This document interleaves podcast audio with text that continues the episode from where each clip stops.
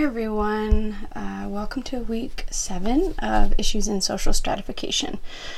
Today, we are looking at civil stratification, particularly the system of citizenship. In part one, we're going to focus on the concept of citizenship, and in part two, we're going to look at citizenship within the context of birthright and incarceration. As we have seen in all complex societies, resources are distributed unequally with the most privileged individuals, families, corporations, and countries enjoying a disproportionate share of income, power, and other valued resources. This disproportionate distribution illustrates systems of social inequality or stratification. The stratification system refers to the complex of social institutions that generate these inequalities. Inequalities and systems, systems of stratification that privilege certain individuals and social locations over others are well known. So, like I mentioned in the first week, inequality is not an, not an enigma or a puzzle. For instance, we understand the role race, gender, and class, as well as other social locations, have in shaping social inequality, as well how they intersect to create complex systems of stratification. Inequality is produced by two processes. The social roles in society are first matched to reward packages of unequal value. Then, individual members of society are then allocated to those positions. As we've seen in previous week discussions of race and gender, the rewards that these two matching processes have are multidimensional and range from economic rewards like wealth and income to power uh, like household or workplace authority. Citizenship is a critical but, oft, critical but often overlooked social role that is matched to reward packages um, like civil assets of being franchised, the rights to work, uh, right to civil institutions, um, with benefits like marriage, as well as um, uh, the right to be politically active. A citizen is a member of a political community which is divine, defined by a set of rights and obligations. Citizenship, therefore, represents a relationship between the individual and the state in which the two are bound together by reciprocal rights and obligations. Citizenship is a legal status and an identity. Thus, there is both an objective dimension of citizenship, which is specific rights and obligations which a state invests, invests in its members, and a subjective dimension, that is, a sense of loyalty and belonging. However, objective citizenship, like rights and obligations, does not in, in itself ensure the existence of subjective citizenship, meaning meaning these rights and obligations don't necessarily ensure a sense of loyalty or feelings of belonging. The reason behind this is that the members of groups that feel alienated from their state because of social disadvantage or racial discrimination cannot properly think of themselves as full citizens, even though they may enjoy a range of formal entitlements. Further, citizenship is a comp- complex, and unequal experience that depends on interactions with other social locations. For instance, a sick child from a high income neighborhood in the United States is likely to receive better health care than a sick child from a working class family in a poorer neighborhood. So, this is illustrating how um, this idea of citizenship is, in, is a complex and unequal experience.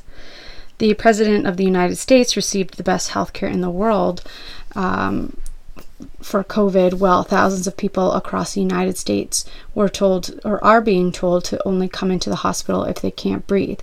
Another um, example of citizenship as a complex and unequal experience that depends on um, how it interacts with other social locations like wealth and income, class, race, gender, etc.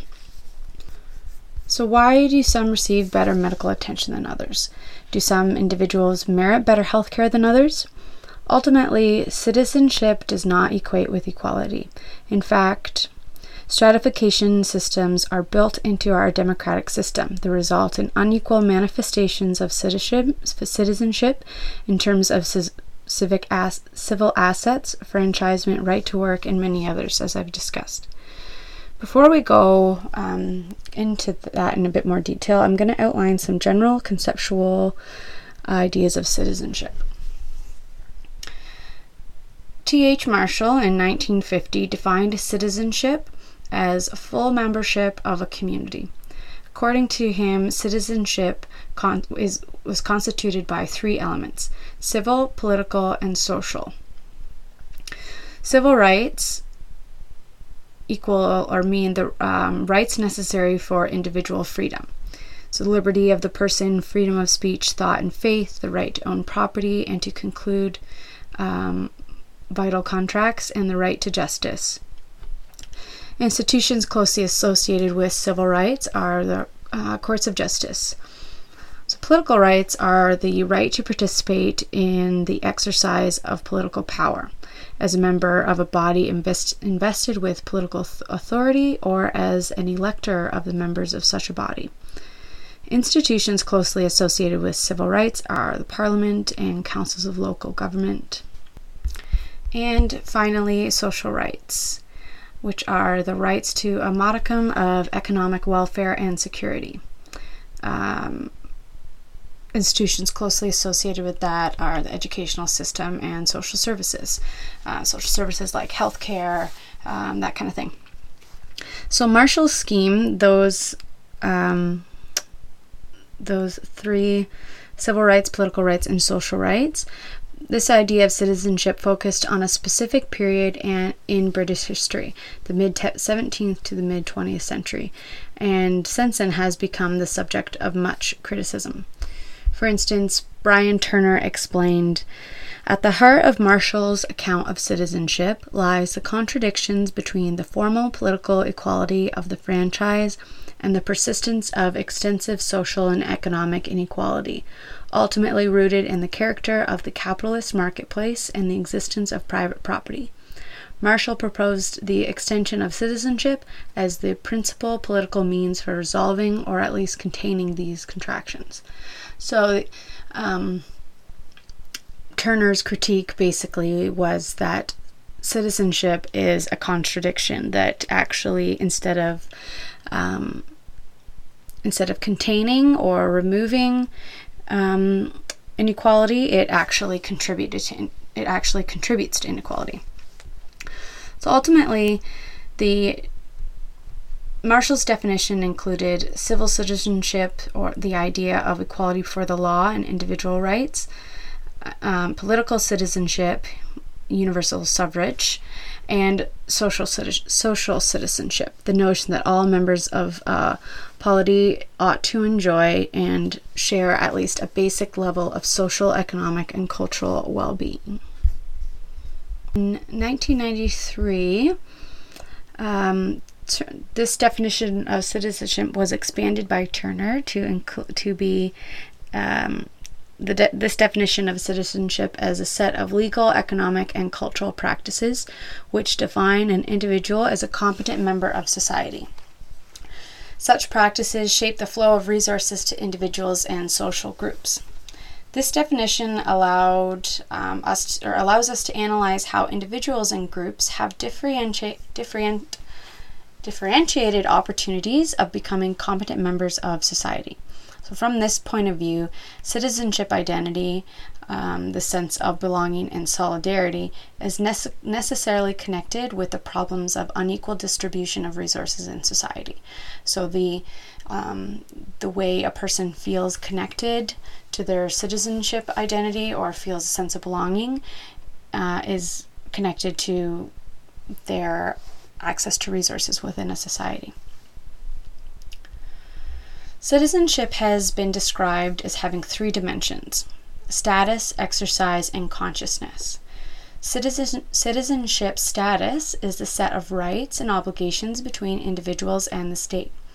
Only those individuals and groups which fulfill all the requirements that define citizenship in a country will have the formal recognition of the state. So, filling all these requirements, um, so for instance, or one illustration of someone who is not fulfilling their requirements and therefore is not having does not have access to formal recognitions would be people who have been incarcerated um, who are no longer allowed to vote, which we will um, look at later. Citizenship exercise, so the second um, dimension, refers to the conditions necessary for the realization of citizenship rights and the incorporation of new rights, or the transfer transformation of needs into legitimate rights.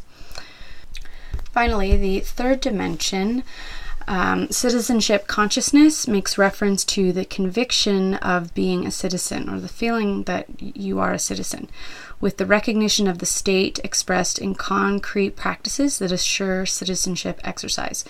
So, citizen consciousness is in turn formed by three elements. First, the knowledge of citizenship rights and duties. Second, the identification of the state as responsible for granting those rights and duties and third, the recognition of legitimate means to make demands. The state plays a fundamental role in the creation of citizenship consciousness because it arises from a re- reflexive process. If the state, so, this process, if the state, its authorities, and institutions do not treat individuals as citizens but as subjects, then those individuals will not be able to develop a citizenship consciousness and consequently will not be able will not be capable of identifying the legitimate procedures for making demands. So making demands uh, as citizens who see themselves as citizens. Okay, so for a regime to be so just kind of making this connection between democracy and citizenship.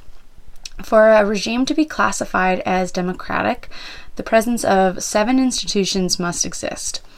Those are elected officials, free and fair elections, inclusive suffrage, um, right to run for office, freedom of expression, alternative information, and associated autonomy. autonomy. The idea that effective democracy depends on social development and economic well-being has been present since has been present since Aristotle. This correlation, however, is far from being simple or linear.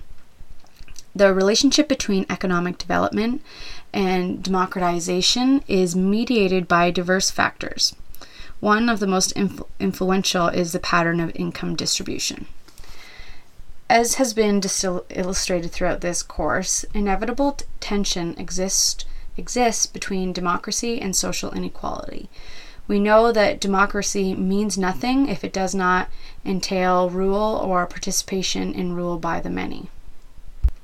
In other words, democracy can be considered can be considered as the extent to which the political power of the elite is minimized and that of the non-elite is maximized.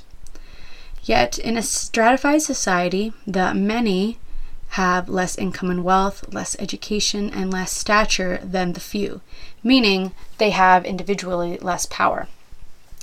In societies characterized by extreme inequality, it is very difficult to assure the presence of a dem- democratic society. Even when free and fair elections could exist, the uneven distribution of resources would restrict the capacity of the subordinate population for seeking and processing information and organizing. It would also limit their capacity to articulate their interests within civil society uh, and to exercise their rights and duties of citizenship due to preoccupation with the task of survival. Ultimately, the material security and education, as well as access to information, the information necessary to exercise citizenship, are not guaranteed to everyone by the mere existence of a democratic of democratic institutions. Hence, some groups remain incapable of exercising their rights and obligations uh, as citizens or rights and obligations of citizenship we face a new monster. Democracy, democracy is without an effective citizenship for large sections of the political community.